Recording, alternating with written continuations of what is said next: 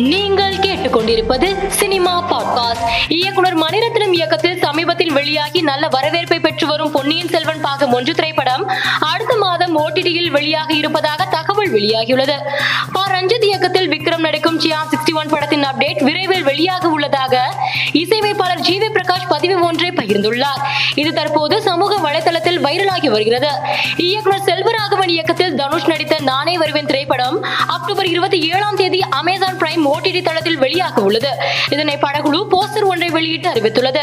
இயக்குனர் கோபிச்சந்த் மலினேனி இயக்கத்தில் நந்தமுரி பாலகிருஷ்ணன் நடிக்கும் படத்திற்கு படக்குழு வீரசிம்ஹா ரெட்டி என்று பெயரிட்டு போஸ்டர் ஒன்றை வெளியிட்டுள்ளது. நடிகர் ஜெயம் ரவிக்கு கொரோனா தொற்று உறுதியாகியுள்ளது.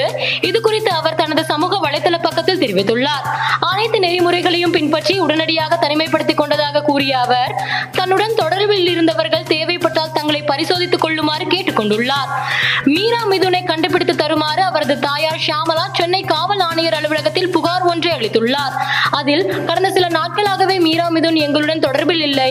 வழக்கை சந்தித்து வந்த போதிலும் தொடர்ந்து எங்களிடம் தொடர்பில் இருந்தார். ஆனால் தொலைபேசியிலும் அவரை தொடர்பு கொள்ள முடியவில்லை. எனவே அவரை கண்டுபிடித்து கொடுக்க வேண்டும் என கூறியுள்ளார்.